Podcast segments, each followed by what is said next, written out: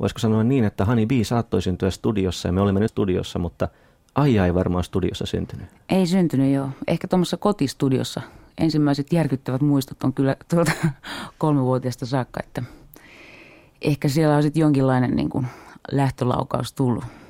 Mistä päin Purtisen Aija on kotoisin? Purtisen Aija on kotoisin tuolta Juvalta, Mikkelin ja Savonlinnan välistä. Semmoinen pieni kirkon kylä, maalaiskirkon kylä. Millaiseen perheeseen sä synnyt? Mitä sun vanhemmat esimerkiksi teki? No mun vanhemmat oli yksityisyrittäjiä, kauppiaita. Synnyin ihan valtavan isoon perheeseen. Meitä oli, meitä oli, tota, oli ja on edelleenkin yhdeksän lasta ja mä olin sitä häntä päästä. Potkittiin Siis sitten. kuinka monta? Yhdeksän, näin, noin, nie. Eikö se ole aika, eikö se ole aika hirvitys olla tämmöisellä oma häntä päässä? Kyllä se on, se on todella järkyttävä. Että, mutta ehkä sit siinä olisi taas se juttu, että nämä vanhemmat lapset on niin kuin – saanut tämmöistä kuritusta enemmän, kun me, me pienemmät päästiin vähän helpommalla sillä osastolla sitten. Hän leikki hyvin paljon yksin aina tuolla naapurin, naapurissa tuolla Purasen Eevan luona. Ja sitten siellä oli semmoinen Seppo-poika ja Seppo aina tahto vähän kiusata sitä. Kerran se otti siltä nuken, kun Aija oli leikkimässä. Niin Aija hermostui sitä niin paljon, että se lähti Sepon perään ja rökkitti sen yhdessä ojassa oikein kunnolla.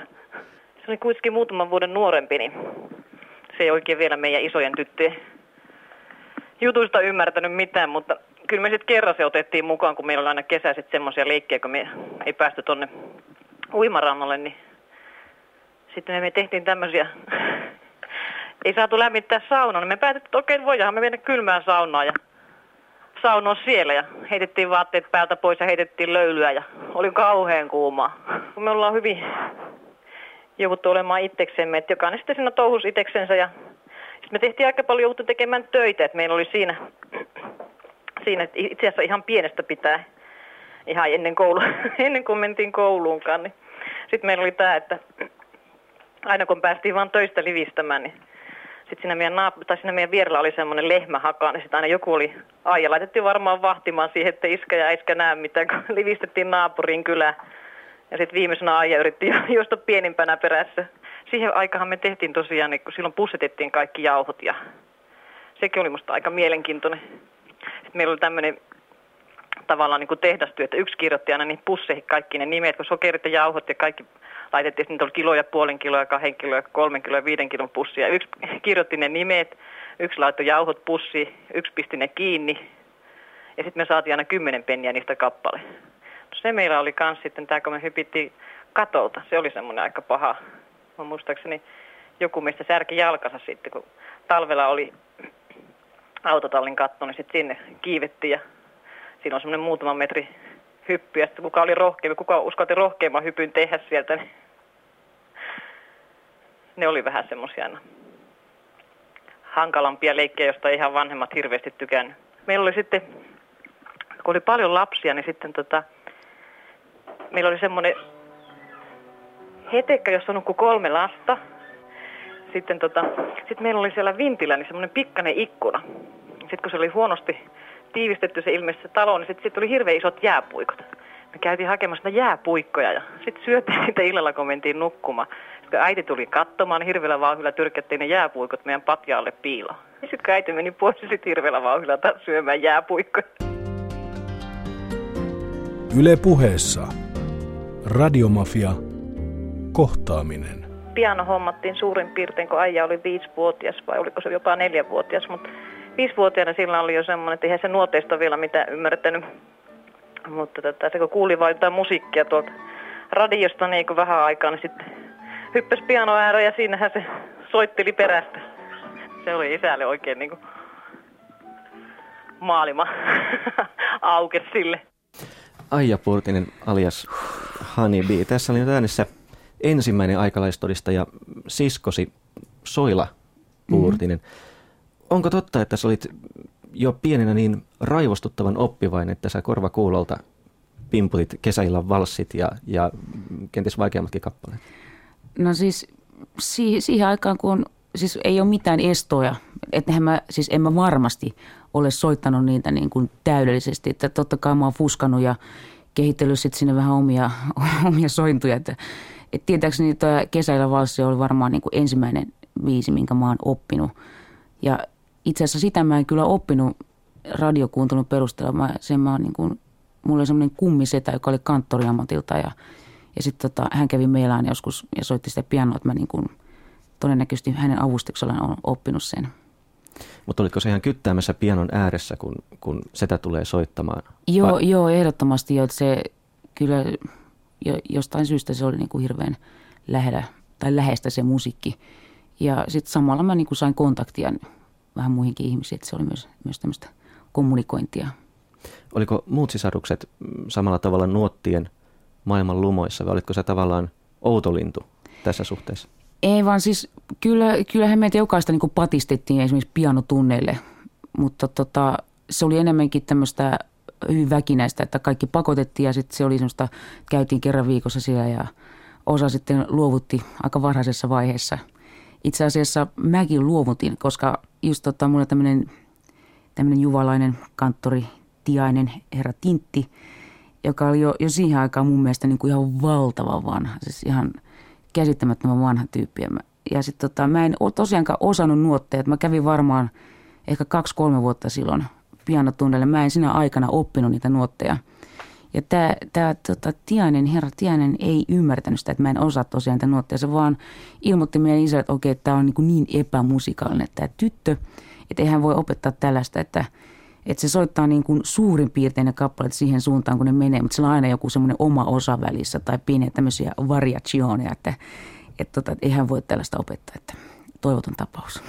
Mutta kun puhuttiin sen pesuetta, kuljetettiin kohti pianotuntia, niin liittyykö se jotenkin siihen, että erilaisen keskiluokkaisuuteen, että kauppiaan perheessä just soitetaan pianoa ja, ja kenties jotkut saattaa käydä jopa balletissa. Tiedätkö tämän ajattelun? Joo, kyllä, kyllä varmasti osittain sitäkin. Ja sitten tota, 60-luvulla oli sellainen trendi, että tota, myytiin pianoit, myytiin varmaan Juolakin ehkä sata perhettä osti sen pianoit. Ne sai sitten jonkun tämmöisen ihme tukkualennuksen, että, että se tavallaan, tavallaan niin kuin tehtiin pohjalta melkein lehtiilmoituksen perusteella mahdolliseksi, että nyt tulee tämmöinen pianokauppa ja voi tilata sen, että en mä usko, että meiltäkään niin kuin mun vanhemmat olisi lähtenyt jonnekin lähikaupunkiin hakemaan sitä pianoa, että se tavallaan tuotiin siihen lähelle. Eikö se ole tavallaan myöskin hienoa, jos ajattelee niin päin, että piano ei ole enää semmoinen mystinen peli, vaan tavallaan joka kodin kapistus, niin kuin varmaan nykyään on kahvinkeitin tai, tai mikro tai joku muu. Se on totta ja sitä ennen esimerkiksi, kun mä asun kuitenkin ihan maaseudulla, niin siellä, siellä oli niin kuin hanuri, harmonikka oli niin kuin se number one ja on varmaan edelleenkin, mutta se oli niin kuin ihan ykkössoitit. Kuitenkin sitten tota, ehkä enemmän pojat siirtyi soittamaan harmonikkaa, että tytölle sitten tämä pianohomma oli niin kuin läheisempää, jotenkin vähän niin kuin siistimpää. Ai ja sun siskos kertoi tuossa myös, että te pakkasitte jauhopusseja ja saitte kymmenen penniä per kappale. Mitä sä teet sitten näillä rahoilla? Etkä sä nuotteja kuitenkaan mennyt ostamaan? Ei, en tosiaankaan. Mä en, siis mä en muista, ehkä mä varmaan ostin karkkia niillä tai jotain jätskiä tällaista, että se, siis mä, mä muistan sen kyllä niin kuin aika raskaana, raskaana työnä, että sille, siis mä en ollut vielä koulussakaan, että sitten kun muut tuli koulusta, niin tota, jouduttiin koulu, tämän koulupäivän päätteeksi sitten pakkaamaan joku pari-kolme tuntia jauhoja ja ja sitten tota mun vanhemmilla oli vielä tämmöisiä myymäläauto, kauppa-autosysteemejä, että jouduttiin sitten täyttämään illalla sitä ja siivoamaan. Että se musta oli niin kuin hyvin saasta ahdistavaa, niin kuin rajoitti, rajoitti sitä mun vapautta, että mä olisin halunnut tehdä paljon muita asioita. Juuri tuosta olin kysymässä, että tuskin se fyysisesti oli maailman raskainta työtä, mutta nimenomaan se, että maailma kutsuu koko Joo. ajan pientä ajaa tekemään sitä sun tätä ja sun täytyy olla niin kuin nenäjauhossa Joo, jo. jossakin päin sitten – mitä, mutta mitä sä olisit mennyt tekemään sitten? Oletetaan, että vanhemmat sanoo yksi päivä, että ei sun nyt tarvii näitä, näitä tota, jauhoja kauheasti katella. Kuule, mulla oli paljon puuhaa. mulla oli valtavasti tekemistä. Kaikki, kaikki naapurit ja siellä oli kaikenlaista metsäleikkiä ja meillä oli tota, hirveästi eläimiä. Meillä oli pari kettua ja kissoja valtavasti. Että kyllä mä, kyllä mä niin kuin sit keräilin lintuja – mun velipojat ampu lintu, linnunpesiä puista ja mä kerän sinne poikaset ja hoidin niitä ja yritin, yritin pitää epätoista niitä hengissä ja kaikenlaista. Kyllä lapsilla leikkimistä riittää, että se, se aikahan on niin kuin, sitä ei pysty sillä tavalla semmoista ajan tajua ollenkaan, että sitä voi leikkiä, juosta ja uida ja hiihtää tuntikaupalla. Sä siihen vapaasti liikkua siinä Sai. ympäristössä, mikä Joo, oli, että teille ei pantu sellaisia rajoja, että tuossa metsässä on joskus sata vuotta sitten susi syönyt lapsen tai, tai tämän tyyppisiä. Ei, ei mitä se, se oli kuitenkin tota, varmaan hyvin, hyvin niin turvallista ympäristöä, ei, eikä, eikä tullut mieleenkään niin lähteä nyt esimerkiksi sanotaan kolmea kilometriä pidemmälle, että sekin tuntui jo hirveän pitkältä. Että ne oli hyvin, hyvin niin kuin semmoista kilometri pari- parin kilsan päässä kävi hiihtämässä tai jotain, että ei se, se tullut mieleenkään tosiaan mennä kauemmaksi. Kävikö ikinä alta kouluikäiselle ajalle sillä tavalla, että tuli lähdettyä hieman liian pitkälle ja unohdettua siinä mennessä, että se sama matka on tultava myös takaisin? Kyllä jo semmoisiakin hiihtoreissuja tehty ja erityisesti tämmöisiä luistelujuttuja. Että mä olin kyllä silloin jo esimerkiksi ala-asteen eka tokaluokalla ja mä olin ihan mieletön, mieletön niin luistelija-fani. Että mä, varsinkin tämmöinen kuutamoluistelija, että siellä oli semmoinen salajärvi, missä me käytiin kesäisin myös uimassa, niin siis itse asiassa hyvinkin niin uhkarohkea, että en mä enää, enää edes uskaltaisi tehdä sellaista, että siis täysin pimeässä joskus 90 aikaa illalla niin kuin luistimet jalassa kiertämään se järvi ympäri yhden mun tyttöystävän kanssa, semmoisen naapurin tytön kanssa. Että ei, eikä kukaan koskaan kyllä kysellyt, missä me illat vietetään, mutta vähän tämmöisiä erikoisempia harrastuksia oli. Mutta oliko sitten teillä päin tämmöisiä, mm, jos voisi sanoa, paikallisia pelottavia juttuja? Useinhan just tämmöisessä tämän tyyppisessä ympäristössä syntyy tarinoita ja kertomuksia, joita tavallaan lapsille jatketaan eteenpäin. Että just missä talossa on tehty kirvesmurha ja missä on se vähän omituinen ihminen.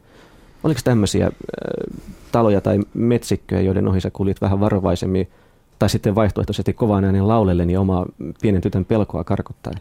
No kyllä niin siis niitä oli joka paikka täynnä, että mä pelkäsin pimeällä hirveästi, että se, se oli tosiaan niin huutamista. Mä pelkäsin puita ja, ja kaikkia lintuja, että siis mä niin kuin rupesin näkemään heti, kun tuli vähänkin pimeämpää, niin kaikki niin kuin lapset yleensä, niin kaikki muutti muotoansa heti ja rupesi elämään siellä, että ei mun tarvinnut käydä kuin mun kummisenen ja tädin luona, jotka oli ehkä 200 metrin päästä, päässä asu meidän, meidän talosta, niin kyllä siinä niin kuin rupesi isot kuuset näyttämään aika, aika hurjalta, mutta se on hyvin, hyvin yleistä. Tekikö vanhemmat sisarukset kepposia tietäen pienemmän ajan pelon? Ei, ei, mä, ei niistä oikeastaan, mä en edes koskaan puhunut, se sen verran niin kuin iso perhe opettaa, että, että tota, kaikkia asioita ei viitti kertoa sisarukselle, koska se kostautuu va- varmasti jo seuraavana päivänä, jospa jo ehkä aikaisemminkin sitten. No ehtikö äh, Purtisen pesu tehdä kimpassa kepposia vanhemmille? Oliko teillä, pidittekö te vanhempia kurissa omilla ö, vallattomuuksillanne? Ei todellakaan. Meillä oli, siis minun silmin katsottuna meillä oli hyvin, hyvin ankarat vanhemmat. Erityisesti isä oli erittäin, erittäin ankara. Että, että tota, mä luulen, että lapset pelkäs aika paljon. Että se, et, siis varsinkin kun meitä oli vielä niin paljon, niin se kaikki meteli, että me jo, jo niin kuin yhdestä lapsesta tulee paljon ääntä, saati sitten yhdeksästä. Että kyllä se, kyllä meitä niin kuin aika herkä, herkästi sitten, jos joku oli vaikka nyt ottanut kaupasta purukumia ja, sitten ei, ei suostunut tunnustamaan, niin sitten hakattiin pohjata kaikkia niin pitkään niin kuin joku tunnusti. Tai sitten yleensä syytettiin jotain yhtä samaa tyyppiä, että oletettiin, että okei, että se nyt otti sen viime viikolla, niin se on ottanut sen nytkin. Ja sitten tämä oli vielä yleensä mun veli, semmoinen auvoveli, joka, joka sai kyllä maistaa vyön solkea. Kerran keksittiin, niin aina epäiltiin. Näin on, Sit- joo. Tiedätkö sekin semmoista, että sä olisit tieten tahtoja laittanut avoveljen niskoille jotain, minkä sä kuitenkin oikein hyvin tiesit tehneensä. Nyt on rikokset vanhentuneet, sä voit paljastaa. Siis ei, ei tullut mieleenkään, koska ne oli nimittäin sen verran vanhempia mua, että ne olisi kyllä rankaissut mua sitä aika rajusti, että ei se, ei, ei sellaista oikein tullut harrastettua. Mutta minkälainen sitten on kurinpitosysteemi tämmöisessä lapsikatrassa? Jos ajatellaan, että vanhemmat piti kuria, mutta varmaan teillä myöskin keskenänne sisaruksilla oli jonkinlainen nokkimisjärjestys ja, ja tapa osoittaa toiselle oma paikka. Joo, no se oli lähinnäkin niin kuin koski sit tavaroita, että jokainen omisti tiettyjä että niihin ei saanut koskea. Tai oli, me, meillä oli ihan siis alkuaikoina, meillä oli vain kaksi huonetta ja keittiö, ja siihen aikaan oli, olis- olisiko ollut kahdeksan lasta. Et me nukuttiin sitten neljä lasta samassa huoneessa ja sitten toisessa toiset neljä tai jotain tämmöistä. näin. Et se, siihen aikaan ei ehkä vielä niinkään, mutta tota, sitten kun vähän laajennettiin sitä taloa ja ihmiset rupesivat saamaan vähän omia huoneita, niin se oli hyvin niin kuin tarkkaan merkittyjä alueita, että mihin ei saanut tulla. Ja, ja tota, kyllä siinä niin kuin monet tappelut oli, oli sit tota, oli niin kuin oppi sen, että okei, tonne ei kande mennä. Eikä mun niin kuin mä oon sen verran pieni, että mun ei edes kannata yrittää niin kuin päästä heidän seuraansa. Ja, että kyllä mä vuosikausia yritin leikkiä isompien sisarusten kanssa, mutta kyllä ne aika niin kuin selkeästi torjumut siinä. No vieläkö sä muistat ensimmäisen koulupäivässä? En muista, en muista mitään. Se on jotenkin, se koulujärjestelmä, niin se ei ollut musta hirveän, hirveän mukava. Mä ainut, mitä mä muistan, niin oli välitunnit. Ja, ja sitten meillä oli sellainen aika, aika niin kuin tyly se meidän ala-asteen opettaja semmoinen, joka oli hyvin, hyvin suosiollinen tietyille kilteille, kivoille pojille, jotka oli vaaleatukkaisia ja nettiä. Ja, et se, se oli jotenkin, mä olen varmaan jotenkin aktiivisesti unohtanut koko ala-asteen. Yle puheessa. Radiomafia. Kohtaaminen. Miten sä törmäsit pikkutyttönä Ann Kristin ja näit sä televisiossa, kuulit sä radiossa? Sekä että mä, mä muistan semmoisen, varmaan ehkä radiossa kuulu ensin, että mä en, sitä mä en pysty sanomaan, mutta luulisin näin, koska, koska mä näin sitten jossain vaiheessa TV-ssä semmoisen esityksen, että se, hän lauloi niin kuin sekä suomeksi että englanniksi. Et itse asiassa mä en ole kuullut tätä kokonaan niin kuin englanninkielisenä ollenkaan. Kuinka paljon sitten sä esimerkiksi radiota kuunnellessa tähän aikaan hait nimenomaan jotain? Vai oliko se tämmöistä lapsen kuuntelua ja sitten sieltä sattui tulee Ankristiin ja se soitti sussa jotain, jotain sun sielun kieltä? Siis en mä vielä tuolle sanotaan 6-10-vuotiaana hakenut mitään. Että kyllä ne, kyllä ne, niin kuin, ne virikkeet tuli muilta. Että aika paljon vanhemmilta sisaruksilta ne ohjasi tietysti hirveästi sitä, sitä musiikkimakua, mitä meidän perheessä oli. Ja sitten tietysti isä, joka oli vannoutunut tämmöisen vanhan tanssimusiikin ystävä ja äiti myös. Että, että ei, ei sitä siinä vaiheessa osannut hakea, koska ei, ei ollut mitään. Siis radiosta tuli silloin tällä jotain, eikä, enkä mä muista, että olisi ollut mitään sellaista ohjelmaa, mitä mä olisin säännöllisesti kuunnellut siihen aikaan vielä. Mutta kun vanhemmat oli, tai isä oli tämmöinen vanhemma tanssimusiikin ystävä, niin mä voisin kuvitella, että nuori Aija on ollut tyttö, joka on osannut laulaa kaikki lauantain toivotut ulkoa. Se pitää paikkansa siitä nimittäin semmoinen karmaiseva muisto. Itse asiassa jo ennen mun syntymää mun isä oli hankkinut jo 50-luvulla tämmöisen pienen kelanauhurin, jossa on niin kuin kaksi pikkukelaa, että se oli, se oli tosi pieni.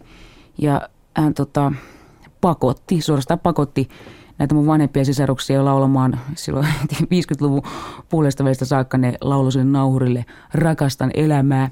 Ja heti kun mä kynnelle kykenin varmaan tuonne 2-3-vuotiaana, niin se, se, tämä perinne jatkuu ja meikäläinen joutui myös laulaa tätä ihanaa rakastan elämää. Ja sitä, kun me kaikki vihattiin sitä biisiä, se oli aivan sietämätön. Ja se oli niin kuin joka viikonloppu, lauantaina kun kauppa pantiin kiinni, niin mitä sitten meni joskus kolme aikaa kiinni, niin nauhuri käynti jokainen laulu rakastan elämää ja saatiin appelsiinipalkaksi. Miksi teidän piti laulaa tämä? Siis se, meidän isä jotenkin koki sen niin, kuin niin hienona. Siis se oli, nauhuri oli uusi juttu. Ja hän oli, hän oli ensinnäkin tota, aloittanut kauppiasuransa myymällä radiota, että polkupyörällä kierteli pitkin Etelä-Savoa, kaikki Sa- Savonlinnat, Rantasalmet ajeli siis niin hirveitä matkoja ja myi, myi tota näitä tämmöisiä radioita, putkiradioita ja se oli tavallaan tämmöinen teknologian ihme siihen aikaan. Se tuli hienoa kuulla niin kuin omaa ääntä sitä nauholta ja sitten kun ei ehkä kehannut itsensä äänittää, niin sitten äänitti lapsia, että se oli niin sulosta. Sä mainitsit tuossa, että vanhemmilta sisaruksilta tavallaan tuli jo, jos ei nyt vinkkejä, niin suoranaisia määräyksiä siitä, että mikä on hyvää ja kannatettavaa musiikkia. Vieläkö sä muistat jotain sellaisia nimiä, joita sulle tuputettiin? No ei varsinaisesti tuputettu, mutta ne oli niin, kuin niin selvästi näkyvissä, että meille tuli jo 60-luvun alusta, niin rupesi tulee suosikki. Että mun vanhemmat sisarukset oli siinä, jo, siinä vaiheessa jo tämmöisiä 15-vuotiaita. Että ne luki aktiivisesti suosikkia, että siinä tuli heti kaikenlaista Beatles ja Elvis-julistetta rupesi ilmaantumaan seinille. Että et eihän ne koskaan niin sanonut mulle, että sun täytyy kuunnella tätä, tämä on hyvä, vaan että ei mun tarvinnut kuin nähdä, kun se oli mieletön ihanoitu muutenkin tämmöisiä aikuisia ja sisaruksia kohtaan, niin, tota, niin se oli ihan selvä, että kyllä niitä niin dikkasit itsekin. Oliko sulla ihan omia sankareita, sellaisia, joita sä et välttämättä edes kertonut vanhemmille sisaruksille? Ei, ei ainakaan niin kuin... Ann-Kristiin. No, Kristin. Ne, siis ne varmaan tuli niin kuin TVn välityksellä, koska oli niin kuin mielettömän hienoa sitten nähdä TVssä. Pirkko Mannola oli musta älyttömän ihana. Sen kun laulo, laulo tota, Itse Bitsi Teeny, pikku pikku bikineissä jossakin leffassa, se oli mielettömän hieno juttu musta. Olit sä sellainen lapsi, joka sen ohella, että touhus kaikkea, mutta ehti ja sai myös nyhjättää tavallaan television ääressä? Tavallaan niin kuin ensimmäisen televisiosukupolven kakaroita. Tota, siis sen mä muistan, että, että me ei hirveästi katsottu telkkaria. Että ehkä, ja enkä mä, me ei edes niinku saatu katsoa mitä kotimaisia järkyttäviä elokuvia, jotka oli siinä suurta sensaatiota siihen aikaan ilmeisesti, niin, niin tota, mutta mä vaan muistan semmoisia hetkittäisiä juttuja, niin kun, että ne on jäänyt mieleen, mutta en mä, ehkä vasta joskus, joskus kun on mennyt tota, niin kuin 70-luvun puolella, niin kun katsoa jotain telkkareina, mutta ei, ei varmaan 60-luvulla ollenkaan, vaikka meillä hankittiin jo TV, oliko se vuonna 1959. Et musta tuntuu, että noi naapurit ja, ja mun vanhemmat ehkä itse niin katsoi sitä enemmän kuin mä ja, ja muut lapset. Et se oli jotenkin, sieltä kai tuli niin vähän ohjelmaa ja, ja ei se ollut ehkä niin kiinnostavaa sitten, mutta kai sitä nyt vähän aikaa on tuijottanut, sitä oli niin ihmelaatikkoa, mutta en, en usko, että hirveästi on viettänyt aikaa siinä. Niin, että sitten se oli nähty tavallaan se, se juttu. Joo. Mutta nyt on tavallaan käynyt kuitenkin selväksi se, että, että nuori Aija Puurtinen, tuleva Hani B, joka on tänään kohtaamisessa vieraana – ei ollut suoranainen nyhjättäjätyyppi hmm. pikku tyttönä. Vai ilmeisesti mm, saattaisi kertoa näistä urheilullisista harrastista, että sä luistelit tonne ja hiihdit tonne ja, ja kiipesit tuonne. Ja... Joo, se sama, sama vaiva on edelleenkin, että, että on hirveä tota, tarve niin kuin liikkua ja, ja tota, järjestää kaikkea. Mä karkasin kotoa ihan viikoittain, jo, jos se nyt pidemmälle kuin naapuri, mutta kuitenkin karkasin ja ja sitten kun se, se oli aika sellaista rasittavaa, kun kotona ei ollut mitään rauhaa, meitä oli niin hirveästi siellä, niin mä karkasin senkin takia, että, että mä pääsin niin kuin leikkimään yksin rauhassa ilman, että kukaan tuli keskeyttämään mua. Mä menin tota 68 Männymään kanssa kouluun ja Aija oli silloin kolmannella luokalla. Niin silloin me tavattiin ensimmäisen kerran. Iltaisin kokoonnuttiin aina siihen kansakoulun pihalle pelaamaan pesäpalloa, sellainen nuorisojoukko sieltä kylältä ja siinä sitten tutustuttiin paremmin. Aija osasi lyödä kovaa ja pitkälle ja osui aina palloon ja sitten heitti myöskin kovaa palloa ja sai hyvin koppeja. Että oli niin kuin parempi kuin moni poika ja mä luulen, että moni poika oli hyvin kateellinen hänelle. Soudeltiin järvellä ja tota, käytiin lähisaarissa retkillä. Ja sitten myöskin joskus vuokrattiin sellaista Itä-Juvan paukun majaa ja käytiin siellä saunomassa ja uimassa viikonloppuisin. Yle puheessa. Radiomafia. Kohtaaminen. Mä näin vielä suosikissa tästä näin sinä tästä kuvan. Ja hän oli tällaiset valkoiset saappaat. Ei siis, eihän tähän mitään muuta tarvittu. Että tuli valkoiset saappaat. Ja sitten tähän vielä yhdistyi semmoinen, kun meillä oli tota, kauppa-apulainen töissä, joka oli sitten mun vanhempien sisarusten tyttökaveri. Ja he sitten ilmeisesti iltaisin lähti tai viikonloppuisin kävi jossakin tansseissa. Ja sitten mun sisaruksella oli kaikilla tämmöiset 60-luvun piikkarit jalassa, paitsi tällä, tällä kauppa-apulaisella, jonka nimen mä en enää muista, mutta hänellä oli sellaiset punaiset saappaat. Ja se, se oli nimittäin sellainen juttu mulle, että mä, mä, mä olin sekaisin aika monta vuotta niistä saappaista.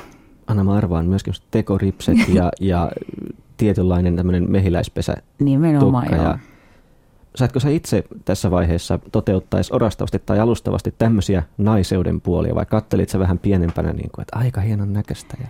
No kyllä mä sillä tavalla sain, sain tota, jostain järkyttäviä valokuvakin muistona vielä, että mun sisarukset, nehän tietysti niin kuin hirveästi kampailivat toistensa hiuksia ja sitten joskus aina laittoi mullekin tämän, tämän mehiläispesän päähän, että ku, tota, kuorutettuna parin sentin lakkakerroksella. että se oli ehkä sitä sitä naiseutta, mitä yritti hakea sitten. Miltä peilissä näytti, kun sä katsoit tämmöisen sisarusten tyylikäsittelyn jälkeen? Siis musta näytti älyttömän hienolta, mutta kukaan muu ei yhtynyt näihin mun mielipiteisiin kyllä. Että mulle naudetaan edelleenkin tästä jutusta. Jos ajatellaan sitä kyllä raittia tuohon aikaan, niin kuinka paljon sitten tämän tyyppiset muoti-ilmeet esimerkiksi näkyy vanhempien tyttöjen tai vanhempien kundien pukeutumisessa? Vai oliko, oliko tämä, esimerkiksi tämä myymäläapulainen vähän outo niin kuin sillä tavalla, että vähän no, omassa, omassa kastissaan? No siis mun, mun mielestä mä näin niin kuin hänet ihan eri tavalla, koska hän oli ehkä pohjalta käynyt Helsingissä joskus.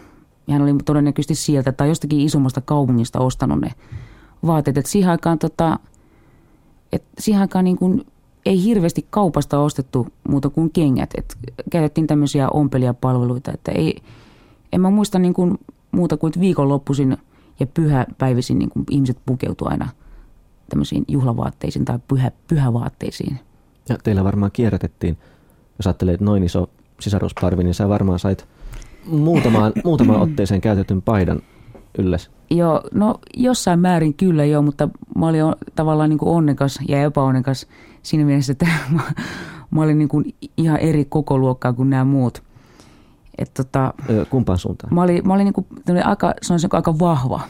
Että mulla oli pari isompaa siskoa, jotka oli tosi laihoja ja siis mielettömän laihoja. Ja sitten mä olin niin kuin tällainen vähän pullukka ja, ja tosi niin kuin sellainen, sellainen poikamainen – niin mä, mulle sitten joutui aina ostaa niin uudet vaatteet. Sitten oli vielä semmoinen, kun mulla on neljä siskoa, niin meni, että ne kaksi vanhempaa siskoa, heillä oli aina samanlaiset. Ja sitten nämä välissä olevat siskot, heillä oli aina samanlaiset. Mä olin vähän sellainen niin kuin ylijäämä, että mulla ei voinut olla samanlaisia vaatteita kuin näillä kolme-neljä vuotta vanhemmilla. Että mä olin niin, kuin niin pieni, että sekin oli yksi syy, että mä sain sitten vähän omia.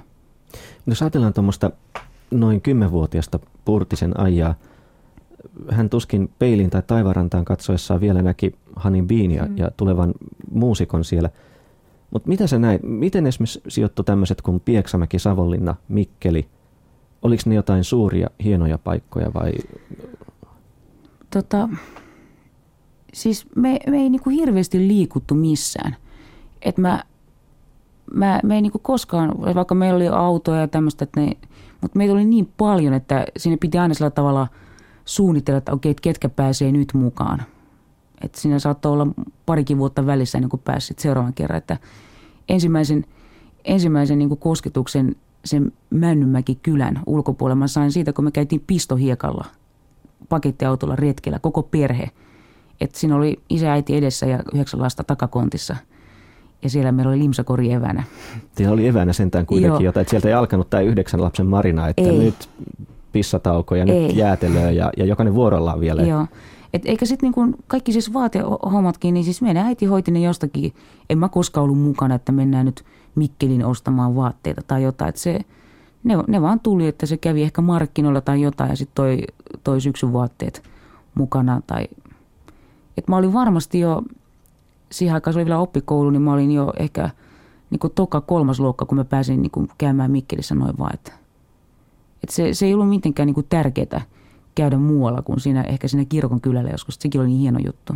Mitä sillä kirkon kylällä muuten sitten teit?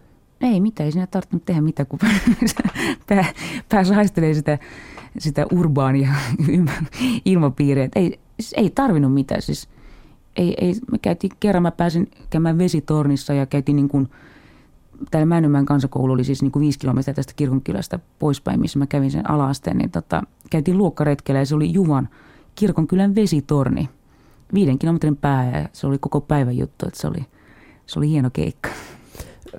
Aija Portinen, tässä on tullut selväksi se, että, että sä oot kasvanut tämmöisessä isossa laumassa, joka tietenkin toisaalta saattaa olla myös siunaus, mutta, mutta varmaan jos on siunaus, niin siinä on myöskin saatanalla näppinsä pelissä, jos ajattelee omaa rauhaa ehditkö sä ikinä esimerkiksi lukea yksinkertaisesti, vetäytyä tavallaan lukemaan jotain ja tutkimaan, jos se taas koskettaisi sua jollain muulla tasolla? No ehkä sitten enemmän, tota, kun mä menin oppikouluun, eli siis puolelta 11-vuotiaana, että sitten sit vähän niin kuin selkiyntyi se oman, oman niin kuin privaattiajan käyttö sillä tavalla, että voi, voi vetäytyä omaan, mä sain niin kuin oman huoneen pikkuhiljaa sinne, niin se, se oli niin kuin ratkaisevaa. Mutta ei, ei sitä ennen niin kuin – kyllä se syötiin ja juotiin ja nukuttiin ja tapeltiin. Kaikki tehtiin niin kuin yhdessä, että aina siinä oli joku vieressä. Mutta vielä sä muistat esimerkiksi ensimmäisen kirjan, joka tuntui sulle tosi hyvältä. Tuntui, että tämä on just mulle tehty teksti. Joo, mä muistan sen elävästi. Se oli Jörö Jukka.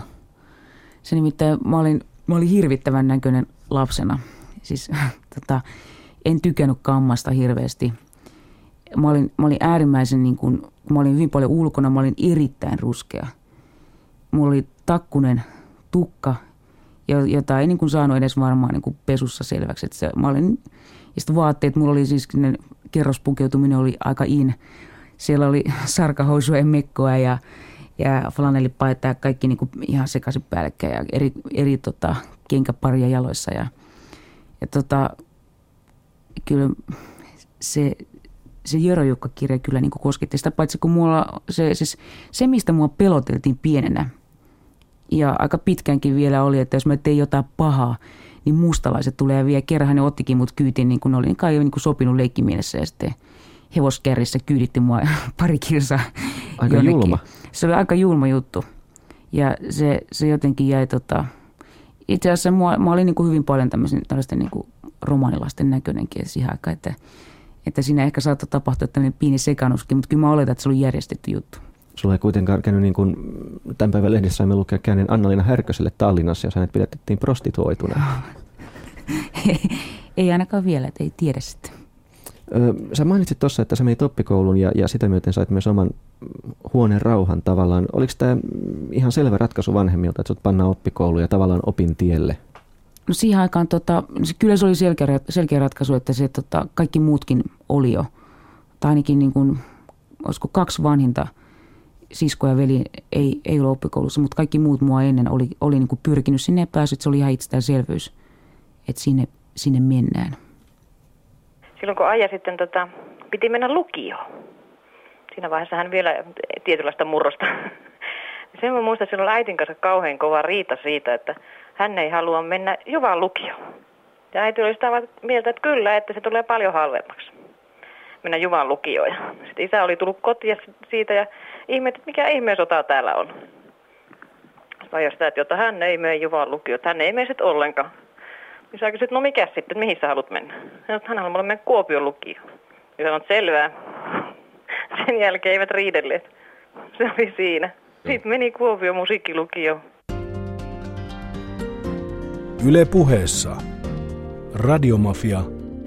Kohtaaminen. Sitten ketä jäi kotiin, niin oli tämmöinen Auvo-veli, joka oli sitten tota, niin kuin Jimi Hendrix-fanaatikko ja, ja kaikki Led Zeppelinit ja Deep Purple. Ja sitä kautta mä ensimmäisen kerran kuulin niin kuin tällaisia kitarasoundeja, niin kuin yleensäkin tämmöistä musiikkia, että mä olin ihan, että, että kuin tällaista voi olla olemassa kaiken sen pehmeän ja siistin Nancy Sinatran jälkeen ja näiden, näiden Suomi-iskelmien jälkeen, mitä mä olin siihen saakka aika paljon kuullut. Ja, ja tietysti kaikki Beatles ja tämmöiset. Että tota, meillä oli semmoinen diili, että hän oli sitten niin oma levysoitin ja osti paljon levyjä ja kävi jo kaikilla rockfestivaaleilla, se oli 70-luvulla, että, ja harrasti paljon tyttöystäviä.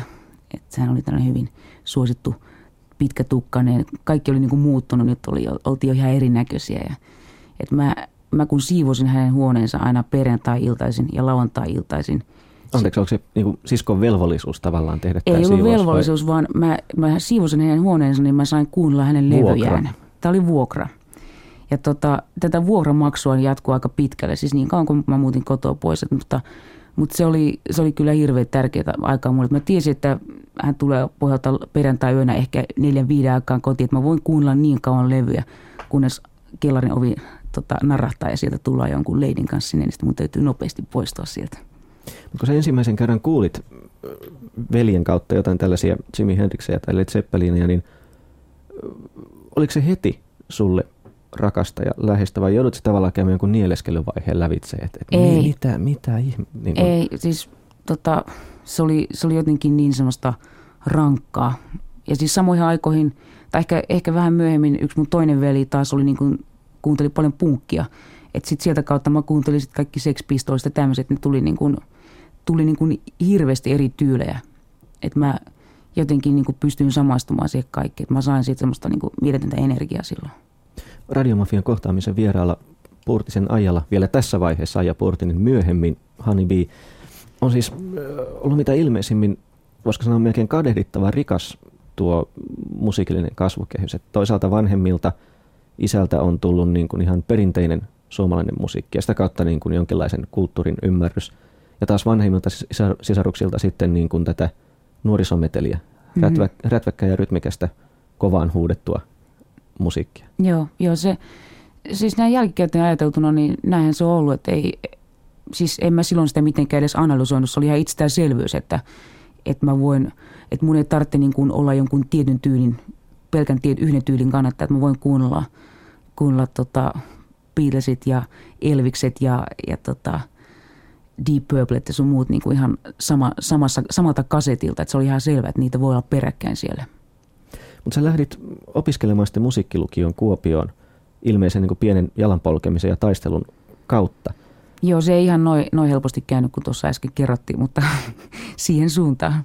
Minkälaisia perusteluja joudut käyttämään sinne, jos ajattelee, että aikaisemmin pianotunneilla, siis muutama vuotta aikaisemmin pianoopettajan sanoi, että tätä lahjatonta lasta on mahdoton opettaa, nuotit ei taivu ja Ja, ja jos pitää jotain soittaa, niin sinne tulee niitä omia väliosia ja muita. Kuinka sä tavallaan vakuutit vanhempas siitä, että minun on nyt päästävä sinne musiikkilukioon? No se itse asiassa alkoi jo, tota, mä olin niin kuin, jos puhutaan niin kuin peruskoulun seitsemänneltä luokalta. Et mä, mä olin siihen, siihen mennessä oli niin ollut sinne viiden vuoden, tai sanotaan neljän vuoden tauko siinä piano-opiskelussa. Et mä olin soittanut vain itsekseni ja, ja, ja tehnyt jotain omia biisejä ja tämmöistä näin. Niin mä päätin, että okei, että, että mä en voi, voi niin kuin käydä tällaista koulua, että mua ei kiinnosta tämmöinen – opetus, jossa ei niin kuin, oteta ollenkaan huomioon sitä, että mitä joku, joku osaa, että joku on aika hyvä piirtämään, mutta mitä väliä sillä, että annetaan se nyt ysi, mutta se ei kuitenkaan saa sitä sen suurempaa huomiota. Sitten mä olin aika musikaalinen, no ei, ei siihen kukaan kiinnittänyt mitään huomiota. Sen samat nokkahyllykappaleet joutui joka tapauksessa soittaa kaikki. Niin mä tota, hakeuduin silloin, ensinnäkin oli tämmöinen kansaisopisto, mä menin sinne pianotunneille. Mä että mun on pakko niin kuin nyt, mulla on pari vuotta aikaa – yrittää saada semmoinen järjestelmällinen opetus käynti itselleni. Ja sitten mä kävin vielä samanaikaisesti Mikkelissä kerran viikossa yhdellä opettajalla, joka, joka preppasi mua. Ja mä olin niin kuin päättänyt, että mä haen sinne musiikkilukioon, että mä olin kuullut sellaisesta. Että yksi juvalainen tyttö, joka oli mua vanhempi, niin oli, oli jo tota, ilmeisesti niin kuin jo toista vuotta siellä. Ja sitten mä, hän kertoi mulle siitä, siitä niin mä, mä olin niin kuin täysin vakuuttunut, että mä haluan sinne. Se on ainoa vaihtoehto, että – että en mä voi niin kuin tällaista koulunkäyntiä jatkaa. Tämä on erittäin epäkiinnostava, ajan haaskausta. Sä äsken tuossa sivulauseessa lipsautit, että sä teit jo omia biisejä tässä vaiheessa. Minkä tyyppisiä? Vetäsepäs yksi nyt Hei, ulkomuistista. Joo, joo se, en, en muistaisi mitään. Ne oli hyvin paljon niin kuin semmoista just kun ei ole täysin osannut jotain biisiä. Ne on tavallaan tehnyt sitä oman, oman version ja, ja, tota, ja sitten vähän, vähän semmoista omaa biisin tynkäät jotain. En mä en mä edes muista mitä ne oli, mutta kuitenkin jotain.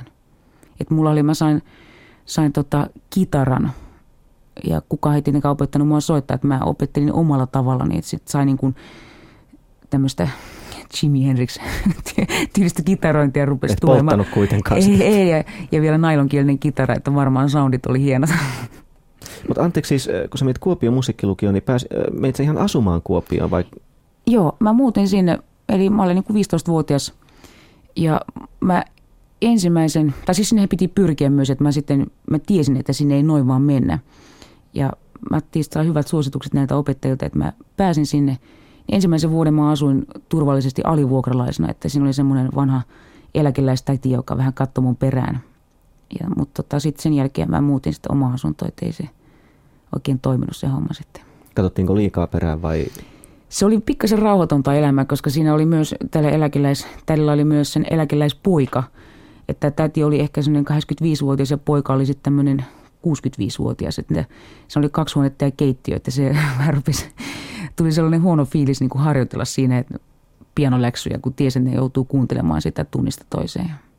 Mutta tuossa iässä, mutta Kuopio, sehän on mieletön varmaan mieletön revierin laajennus ja tavallaan, että et niin ihan uudella tavalla ottaa oman elämän omiin käsinsä. Että enää ei tarvitse maksaa vuokraa levysoittimen kuuntelusta siivoamisella tai, tai ö, tarvi muutenkaan olla niin kuin, kuin sardinipurkissa sisaruslaumassa. Joo, mutta, ja henkinen vapautus myös. Niin, joo, se on totta. Mutta mä olin tehnyt, siis mä olin niin kuin jo vuosikausia tavallaan tiedostamattomasti niin kuin pohjustanut itseäni siihen, että, että mä halusin jonnekin muualle – että mä olin esimerkiksi tota, semmoinen hyvin tärkeä vaihe mun elämässä oli, mä olin 11-vuotias, niin mun isä rupesi pitämään, Juvalla oli semmoinen ää, siis tanssilava kuin Valtatie 5. Ja hän piti siellä sitten tämmöistä kahvilaa öisin. Ja mä, mä olin joka viikonloppu kaiken sen muun kaupassaolon lisäksi niin tota, siellä töissä. Ja, ja tota, tutustuin, niin kuin, siis tutustuin lainausmerkeissä mä näin kaikki, kaikki mahdolliset bändit, mitä siihen aikaan vaan oli ja sitä kesti semmoisen kolme vuotta. Et mä olin niin kuin tavallaan nähnyt siis semmoista ihan erityyppistä elämää niin yöaikaan viikonloppuisin ja, ja, ja sitten jo, jo tota, matkustelu jonkun verran niin kuin tämmöisiä liftausreissuja ympäri Suomea viikonloppuisin pohjalta, että lauantai-yönä lähdetään sitten sunnuntai tai maanantai-aamuksi vaan ehtii kotiin, niin kaikki on hyviä. Et se ei ollut sillä tavalla niin kuin mikään hirveän iso asia, että mä muutan kotoa pois vähänpä suomirock-bändit tiesivät siihen kahvilaan kartaessa, että vielä tullaan joskus kertomaan Aija, mikä suomalainen bändi sikaili pahiten teidän yökahvilassanne? Millä, millä lensi sämpylät ja millä lensi kahvit ja ketkä joivat pirtua vessassa? Joo. Tota, siis mitä mä sanoisin, siis eniten mua järkytti itse asiassa, tai siis järkytti, oli jotenkin niin kuin herkisti, kun mä oli Rauli Badding Someriokin oli siellä, joka oli musta niin kuin tosi, tosi koskettavaa. Sitten mä jotenkin järkytyin siitä, kun se oli sellainen niin kuin pieni raasu, ja sitten se oli niin kuin mielettömän sellainen niin kuin hyvännäköinen mimmi, joka oli varmaan niin kuin 30 senttiä pidempi. Ja se niin kuin ihan eri maailmasta, niin mä en niin kuin pystynyt käsittämään, että, että, että miten niin kuin ne voi olla tuossa niin kuin rakastavainen nuori pari mukamassa kulkea tuossa keikan jälkeen, että ei, ei mahtunut mun päähän. Nyt. Mehän liftaitiin hirveästi silloin nuoruusaikoina, just koska oli pitkä matka kaikille tanssilavoille. Se oli ainut vaihtoehto, että piti liftata, kunnes sitten ajo, ajo, ajokortin ja rupesi toimimaan meidän nuorempien kuskina. Ja tota, sitten 75 me tuolla Tommolan salmella oli tällainen Korpirock-festivaali, ja sinne me pyöräiltiin polkupyörillä. Ja sen mä muistan, Aijalla oli vielä polkupyöränä Jopo. Siellä oli silloin Rupettes, oli päätähtenä ja tasavallan presidentti ja hauskaa oli. 78 lähdettiin heinäkuussa Interrailille ja ää, sillä reissulla sattui sellainen ää, oikeastaan ainut seikkailu. Muuten se meni ihan kommelluksitta. Tultiin Italiasta Pariisin illalla myöhään ää, rautatieasemalle ja päätettiin, että ei sinä yönä hankita vielä majapaikkaa, että vasta seuraavana aamulla, että yövytään siellä rauttia-asemalla. No sitten siellä oli aika paljon sellaista levotonta porukkaa ja muita retkeläisiä myös, ja siinä vieressä toista retkeläistä tuli jututtamaan meitä, ja ne kauhistui ihan hirveästi, kun ne kuuli, että mä aiotaan olla yö siellä rauttia-asemalla, ja sitten ne sanoivat, että se menee ensinnäkin kiinni yöksi rauttia-asema, että meidän täytyy olla sitten siellä kaupungilla – ja ne oli sitä mieltä, että tota, siellä on niin levotonta porukkaa, että meille käy huonosti, että me rujostetaan ja raiskataan, jos me sinne mennään. Ja sitten ne kävi puhumassa poliiseille, jotka oli siellä asemalla, että ne poliisit ottaisi meidät poliisiasemalla yöksi. Ja niin me oltiin sitten parissa se seuraava yö poliisiasemalla. Ja ei se ollut jotenkin se alkoholin käyttö meille mitenkään tärkeää, että oltiin, ja ei varsinkin oli sillä tavalla rohkea muutenkin ulospäin suuntautuva, että ei sitä tarvittu sitä alkoholia Mikkelissä että Mikkelissä oli just kaksi paikkaa. Siellä oli kahveri ja stoppari. Kahveri oli 18 ikäraja ja stoppariin 19, että Aija kävi sitten yleensä stopparissa ja mä kävin kahverissa, että kun mentiin Mikkeliin, niin jakauduttiin ja sitten taas yöllä lähdettiin samaa matkaa takaisin. Aija oli ensinnäkin sen tyyppinen tyttö, että pojat ihastu häneen. Sen mä muistan, että ja jos hän niin kuin ihastui itse johonkin poikaan ja se poika ei kiinnittänyt huomiota, niin, niin Aija kyllä teki aloitteen, että ei ollut millään tavalla arkaseen suhteen. Ja, mutta Aijalla oli kanssa, niin kuin meillä oikeastaan kaikilla, niin, niin aika ankara se kotielämä, että sitten jos tota, halusi lähteä pojan kanssa johonkin, niin piti keksiä aina sellaista pientä vilppiä. Esimerkiksi kerran me oltiin, Juvalla oli sellainen tanssipaikka Kaarihalli ja Aijalla oli siellä sellainen, olisiko hän ollut Pieksämäeltä sellainen kiva poika. Ja silloin oli Jyväskylän suuraajot ja niiden joku pikataival meni siitä Juvan läheltä ja tämä poika halusi, että Aija lähtisi katsomaan näitä ajoja hänen kanssaan ja se oli sitten jotain aamuyötä. Ja sitten kun Aija päätti, että hän lähtee, niin, niin sitten täytyy keksiä tällainen selitys kotiin, että hän oli lähtenyt saattamaan yhtä kirsiä. Me mentiin yhtenä kesänä Pertunmaalle, tällaiselle tanssilavalle, ja Esa oli siellä. Aija ja Esa oli kyllä ilmeisesti etukäteen sopinut treffit sinne, mutta Aija ei ollut mullekaan kertonut mitään, että siellä on sellainen kaveri. Mutta siellä mä näin sitten Esan eka kerran ja ne oli hyvin tiiviisti siellä kaulakkai koko illan ja sitten sen jälkeen Esa on ollutkin kuvioissa koko ajan. Yle puheessa. Radiomafia. Kohtaaminen. Mä tiedän, että mä tavallaan pyydän mahdottomia, mutta yritetään silti. Koita sanoin kuvailla, mikä iski Steve Wonderin Päästään Paradise-kappaleessa? Se, se oli jotenkin niin kuin, mä koin se jopa jotenkin niin kuin uskonnollisena, että, että se oli niin kuin mieletön se harmonia ja sellainen, sellainen niin kuin lämpö, leijuvuus, mitä, mitä mä niin kuin arvostin. Että ei, en niinkään, niinkään kuunnellut, vaikka tota, siinä, mä muistan siinä sisäpussissa oli vielä tekstit ja kaikki, että mä en, en tutkinut niin kuin tekstejä hirveästi et en perehtynyt, vaan se, vaan se kokonaistunnelma musta oli niin kuin mielettömän hieno se laulu, niin kuin sellainen mieletön elastisuus ja kepeys. Ja, ja se, siis sehän mä tiesin, että hän oli sokea, että sekin niin vaikutti jotenkin, että, että miten se itse niin kuin kokee sen musiikin, niin mä jotenkin halusin niin kuin aistia, yrittää niin kuin tavoittaa sen saman tunnelman, miten se itse, itse tuntee sen musiikin. Aija Purtinen, tässä ennen Steve Wonderia oli äänessä lapsuuden ja nuoruuden ystäväsi Leila Nylund. Hän hieman orastavasti kuvaili tätä bailukulttuuria, joka teidänkin nuorten tyttöjen mielessä on varmaan ainakin osin pyörinyt. Kuulosti kuitenkin suhteellisen viattomalta ja, ja voisiko sanoa, jos ei nyt vaisulta, niin aika, no kiltiltä. No Olit se semmoinen kiltti tyttö kuitenkin? No siis kun ei, mähän olin älyttömän kiltti, että ei, ei mua niin kuin, siis riitti aika vähäinen. Ja sitten joutui hirveästi näkemään vaivaa, että pääsi jonnekin. Esimerkiksi nyt tuommoinen tämä festari, mihin me mentiin fillarilla, että me poletaan sata kilometriä ja mulla on tämmöinen jopo ja siinä saa aika monta polkaisua tehdä niin kuin me oltiin siellä, että ei, siis ei tullut mieleenkään, että me olisi voitu mennä sitten niin pistää tai saatu rahaa esimerkiksi linja-autoon tai että olisi joku vienyt meidät. Et se, se oli niin kuin hyvin työlästä ja et, et pääsi tansseihin, kun ei ollut autokuskeja, niin piti liftata siis vaikka sata kilsaa, niin sehän niin kuin, mä, koin sen hyvinkin vaarallisena. Mutta siihen aikaan sitä teki aika monet, että ei se, että niitä liftareita oli siellä tienposket täynnä. Kuinka Mut vanhemmat ei, suhtautu siihen, että tyttö lähtee nyt rokkeihin taas? No siis siihen rockfestivaaliin suhtautui, niin kuin sitä piti pohjustaa kauan. Et se, se tuntui jotenkin aika hurjalta, koska oli jo melkoisia kokemuksia tämä mun Auvoveljen rockfestivaali tota, käynnistä. Hän kävi nimittäin ruisrokit ja, ja sitten täällä Keimulla rokit ja kaikkia. Se, se ei ollut mitään ihan viatonta, että sieltä niinku tultiin aika rajussa kunnossa tota, ja oli omat evät aika hyvin niinku mukana. Mutta ei, siis ei meille tullut mielenkään siis, niinku, että me olisi esimerkiksi vaikka tuommoisen rockfestari ostaa jotain, niinku, tai pyydetty jotain ostaa jotain, jotain niinku alkoholia messi. Et ei, siis se oli niinku mieletön elämys jo muutenkin.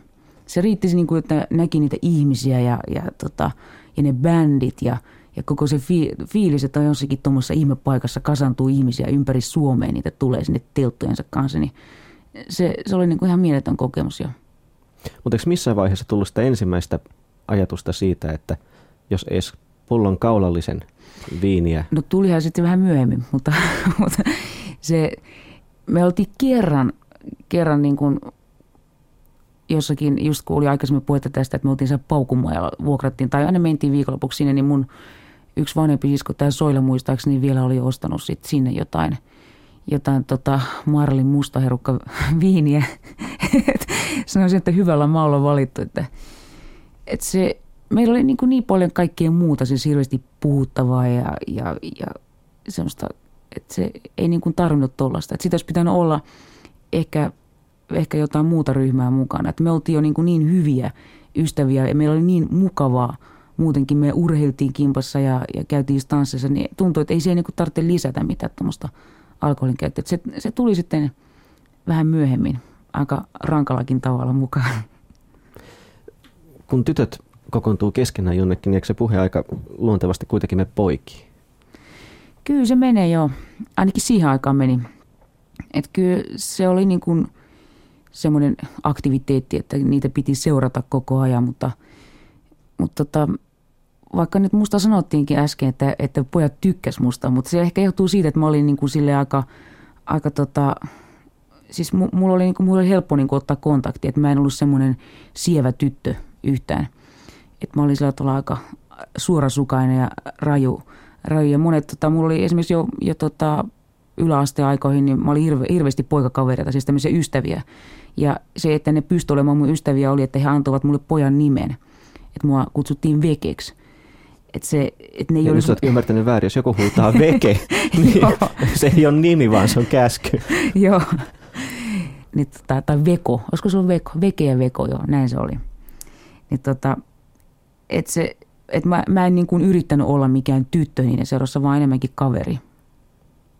Sä kuitenkin jossain vaiheessa törmäsit mieheen, jonka kanssa sä vieläkin teet sekä kotona että työpaikalla asioita. Kuinka sä Esan tapasit? Esan tapasit? No siis tää on tämmönen vähän ikävämpi juttu. et tota, mä olin, mä olin tota, oli semmoinen Mikkelissä tämmöinen ravintola kuin Musta Pörssi.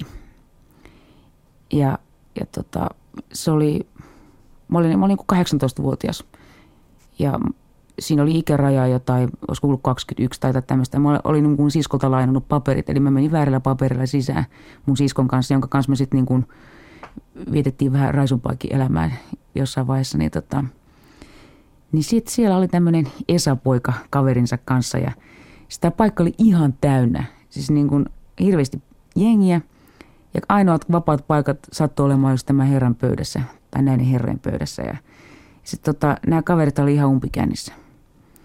No sitten mä että okei, no mennään, että ehkä ne kohta poistuu tästä, että mennään, että kysytään, että jos siihen voi istua. Ja, ja se oli niin kuin tosi, tosi dramaattinen ilta, että sitten sen vahingossa tämän Esan kaveri kaato, kaato tämmöisen drinkkilasin Esan housuille.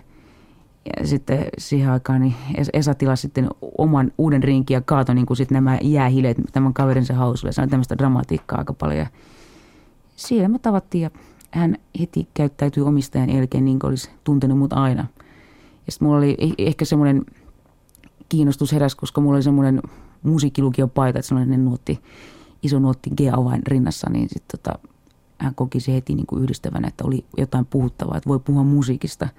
Ja se sopi mulle erittäin hyvin, koska mä olin älyttömän huono puhumaan mistään niin kuin tämmöisestä pinnallisesta tyttöpoikakeskusteluista, että, että kun mentiin suoraan johonkin kunnon asiaan, niin sitten sit pystyikin juttelemaan jotain.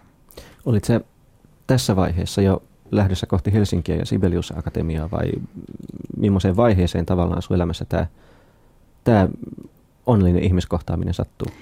No se tavallaan oli, siis mä olin niin kuin samana keväänä, keväänä tota, pyrkimässä Sibiksiin, mutta mä en päässyt. Että tota, mä, mä en kuitenkaan, mä muutin kuitenkin pois, kun silloin niin kuin, mä menin tota, menin tuonne Orivedelle semmoinen kansankorkeakoulu, semmoinen musiikkilinja. Että mä sain siellä tehtyä sitten kaikkia teorioita, mitä muuta puuttuu ja tämmöistä. Että, mutta se oli kuitenkin semmoinen aika, että mä poistuin sitten hänen elämästään. Eikä, eikä me niin kuin edes ruvettu seurustelemaan, että kun me tavattiin kerran sitten siellä Pertumalla, mistä oli äsken tuossa Insetissä puhetta, niin se ei ollut kyllä suunniteltu juttu. Että mä en edes muistanut tämän illan, tämän ensimmäisen tapaamisen jälkeen, että minkä näköinen on Ensa, Ensa Kuloniemi, että – että ei, ei niin kuin hirveästi jäänyt mieleen. Et jäi mieleen vaan semmoinen umpikännissä oleva törppö, joka tietää selvästi musiikista ja on kiinnostunut sitä, mutta ei mitään muuta.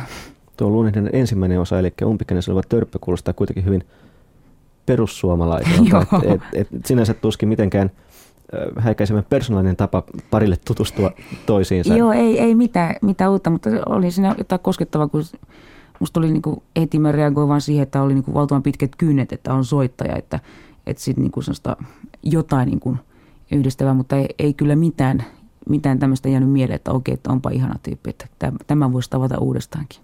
No Esa jäi hetkeksi sivuun ja, ja sulla oli tavallaan niin kuin, tai sun, ei tavallaan, vaan sulla oli katse suunnattuna kohti Sibelius Akatemiaa. Mitä tavallaan vaihtoehtoja sulla oli? Oletko tehnyt minkälaisia strategisia, valmistanut strategisia ajatuksia siitä, että, että tosiaan, että jos, jos mä en ikinä pääse sinne Sibelius Akatemiaan, mitä mä sitten rupean tekemään elämälläni? No siis oli, oli tota, mä pyrin myös konservatorioon ja tota, mä olin sitä Lahden konservatoriossa. Mä ajattelin, että mä oon täällä, täällä niin kauan, kunnes mä pääsen sinne Sibelius Akatemiaan, että se, ellei, ellei sitten tunnu siltä, että mä haluan jäädä sinne, että siellähän mulla oli paikka sitten, että mä olin sitten väliajan siellä.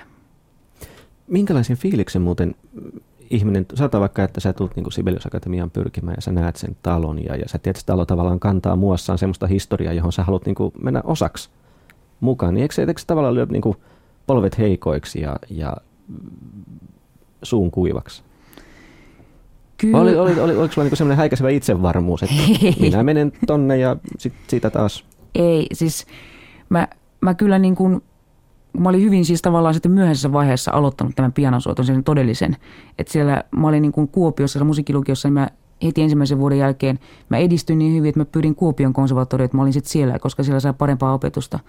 Mutta mulle hyvin nopeasti tehtiin, tehtiin kyllä selväksi se, että et tota, et okei, että sä, sä oot nyt 16-vuotias ja 16-vuotiaiden taso on yleensä niin kuin aika paljon korkeammalla. Että sä, sulla on niin kuin, sä oot emotionaalisesti erittäin hyvä, mutta teknisesti aivan surkea. Et, et tota, kyllä mä olin niin kuin varautunut siihen, että, että se ei riitä. Että mun pitää vaan sitten niinku tehdä semmoista perustyötä paljon enemmän sen asian eteen. Mutta kyllä mä, se, se oli jotenkin niinku siihen aikaan vielä, tuntui ainoalta paikalta joku Sibelius Akatemia, että missä saa sitten saa niinku, tota, kunnon opetusta. Mutta tänä päivänä se on ihan toisin, että konservatoriot on ihan samalla lähtöviivalla melkein. Että hyväksykö sun vanhemmat ihan selvänä asiana tänne, että meidän aijatyttö, niin se nyt, siitä nyt tulee musiikin ammattilainen, vai tuliko sieltä opastetta, että niin kuin se voisi kuvitella, että sehän nyt on hieman suhdanne herkkä ala, ja ethän, John, ethän sinä kitaralla itseäsi tule elättämään. No ei, siis vanhemmat kannusti aina. Ja varsinkin tässä oli kyse vielä täysin klassisesta musiikista. Ei ollut hajuakaan mistään tota basistin urasta. Että jos, jos olisi ollutkin, niin ei, ehkä ei ole semmoista kannustusta tullut. Tota, Tämä oli ihan niin kuin hyvin, hyvin selvä homma, että ne aina tukia ja auto koko ajan ja niin kuin teki aina kaikkensa, että mulla olisi mahdollisimman hyvä olla. Minkälainen oli sun ensimmäinen päivä tässä opinahjossa sitten, kun sä lopulta pääsit kortin kanssa oikein avaamaan Sibelius Akatemian oven?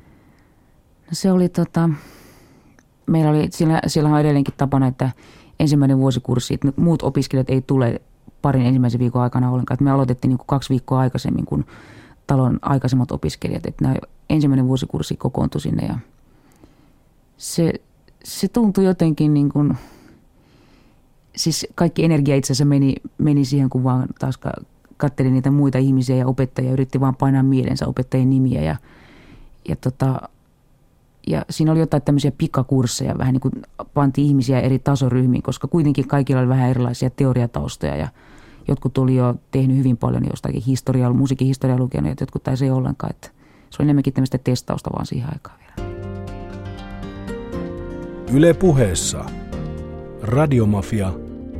Kohtaaminen. Se taisi olla tuossa 81 Sibiksessä, kun tota, ruvettiin opiskelemaan ja tämmöinen pätkä, niin kuin nytkin vielä, tuima, tu, vähän tuiman näköinen, tota, tumma, tummatukkainen maripaita tyttö siihen aikaan ja farkut. Raidallinen maripaita ja farkut. Ajan siis tutustun sitten erittäin hyvin, kun tehtiin tutkielmaa yhdessä. 80, no 88 istuttiin nenät vastakkain ajan keittiön pöydän ääressä ja väännettiin tutkielmaa. Mikä koska oli aihe? Aihe oli äh, naismuusikko Suomen rock- ja jatsmusiikissa. Musta tuntuu, että meitä yhdisti äh, kiinnostus tota, äh, rockin ja jatsin kevyen musiikkiin. Että mehän opiskeltiin ihan klassista musiikkia ja sitä kevyttä puolta oli tosi vähän, mutta, mutta kiinnostus siihen niin yhdisti meitä ja sai sitten meidät niin tekemään yhteisiä duuneja ja, ja näin poispäin ja sitä kautta – Joo, no me ollaan tehty tota Holmströmin Karitan produktioita useampia. Niin, niin ajan ollut basistina ja mä oon ollut pianistina tai pianistia, pianistina ja keyboard-soittajana. Ja tota, näitä on ollut lukuisia, siis ihan useampia. Nyt tämä viimeisin, joka on tuoresti muistissa, oli tämmöinen oopperassa ollut vuoden, vuoden nyt alkuvuodesta – Lunatic Express, jolloin me tosi myös pelleiltiin kaikkea muuta. Soitettiin, Aija soitti bassoja, minä, minä pianoa ja sitten oltiin kaikki, kaikissa muissakin rooleissa, että oltiin, näyteltiin ja se oli aika, aika hauskaa. Aijan kanssa ei varsinaisesti mm, hy, kovin monta kertaa silleen bailattu, että mä, mä kuulun semmoiseen rämäryhmään. Me bailattiin aika, aika useasti, useampana iltana viikossa, mutta Aija seurusteli jo silloin Esan kanssa ja, ja pysytteli sille. Piti pikkasen etäisyyttä tähän, tähän touhuun, että, että ihan vain muutamia kertoja tuli silleen menty yhdessä. Aija ei ole nynny, ei missään tapauksessa, mutta, mutta vaan niin tämä vapaa-aika niin oli vaan eri meillä. Kyllä siellä oli lähinnä, lähinnä tämmöistä niin bändi, bänditouhua ja tota, tanssittiin ja, ja sitten rentouduttiin juotiin kaljaa, mutta ei siellä niin kuin, bileissä ei, ei juuri esitetty klassista musiikkia, vaan että kun bailattiin, niin silloin bailattiin tota, rockin tahdissa. Aija Puurtinen, tuleva Honeybee, ilmeisesti tässä vaiheessa kuitenkin edelleen Aija, vielä kun ollaan Sibelius Akatemian alku taipaleella. Mm-hmm. Maalaistyttö tulee kaupunkiin maripaita päällä ja, ja, ja opiskelemaan klassista musiikkia ja kaupungin katakombeissa kuiskitaan vieläkin, että Hani B puhui sie ja mie tyylillä. Eikä puhunut. Ei muuten puhunut sie ja mie, vaan puhuu sie ja mie, joka... Jotain hyvin mitään... epähelsinkiläistä kuitenkin.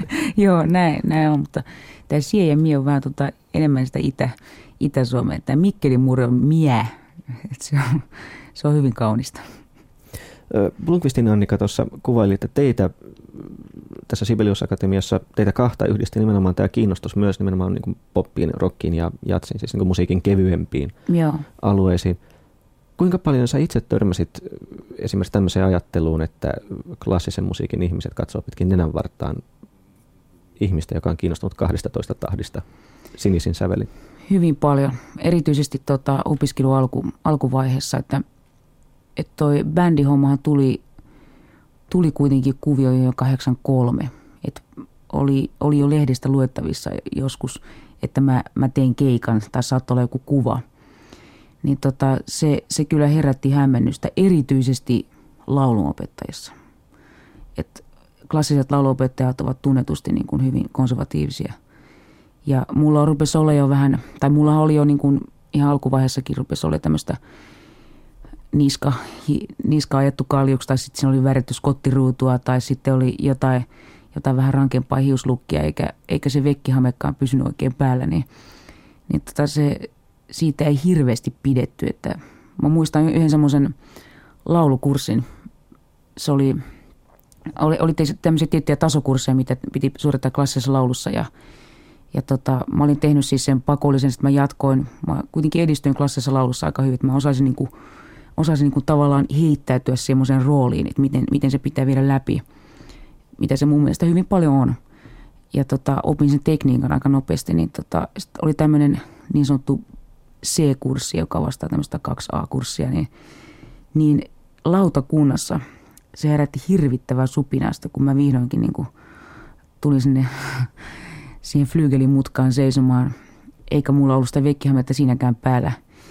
Että mulla oli sitten siistit mustat farkut ja olin kuitenkin yrittänyt katsoa vähän, kun, vähän semmoisen siistimän paidan, ettei nyt säikähdä siinä. Ja, niin lautakunnan jäsenessä niin supistiin, että mitä tuollainen ihminen tekee tässä talossa, että sehän vaan niitä rokkejansa vetelee, että tämä paikka pitäisi antaa jollekin muulle, joka omistautuu täysin niin klassille musiikille. Ja tämmöisiä on edelleenkin niin kuin tämmöistä palautetta tulee, tulee, että nyt kun mä oon ollut opettamassa siellä, niin mä kyllä – tiedä, mutta siis kyllä kuitenkin monet on tullut vastaan niin kuin tässä asiassa, että niin on pakko hyväksyä se, että, että musiikki on muutakin kuin klassista ja, ja voi tehdä molempiakin niin kuin tietyllä tasolla.